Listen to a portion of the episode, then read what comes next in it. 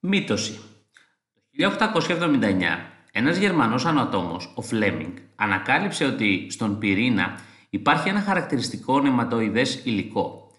Παρατηρώντας μάλιστα τα κύτταρα σε διάφορα στάδια της ζωής τους, παρατήρησε ότι τα νημάτια που συνιστούν αυτό το υλικό, αφού βραχυνθούν και παχυνθούν, κόβονται για να διανεμηθούν στους απογόνους του κυτάρου.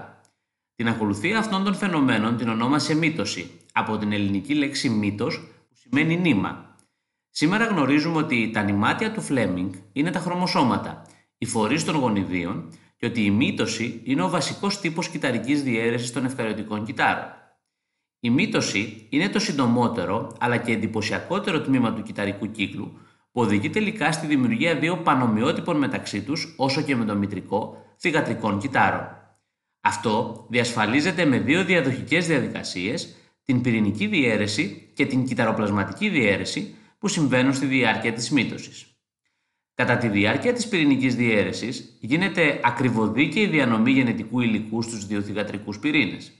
Κατά τη διάρκεια της κυταροπλασματικής διαίρεσης, το κυταρόπλασμα του μητρικού κυτάρου μοιράζεται στα δύο θυγατρικά κύτταρα, έτσι ώστε το καθένα να αποκτήσει το απαραίτητο κυταρόπλασμα και οργανίδια.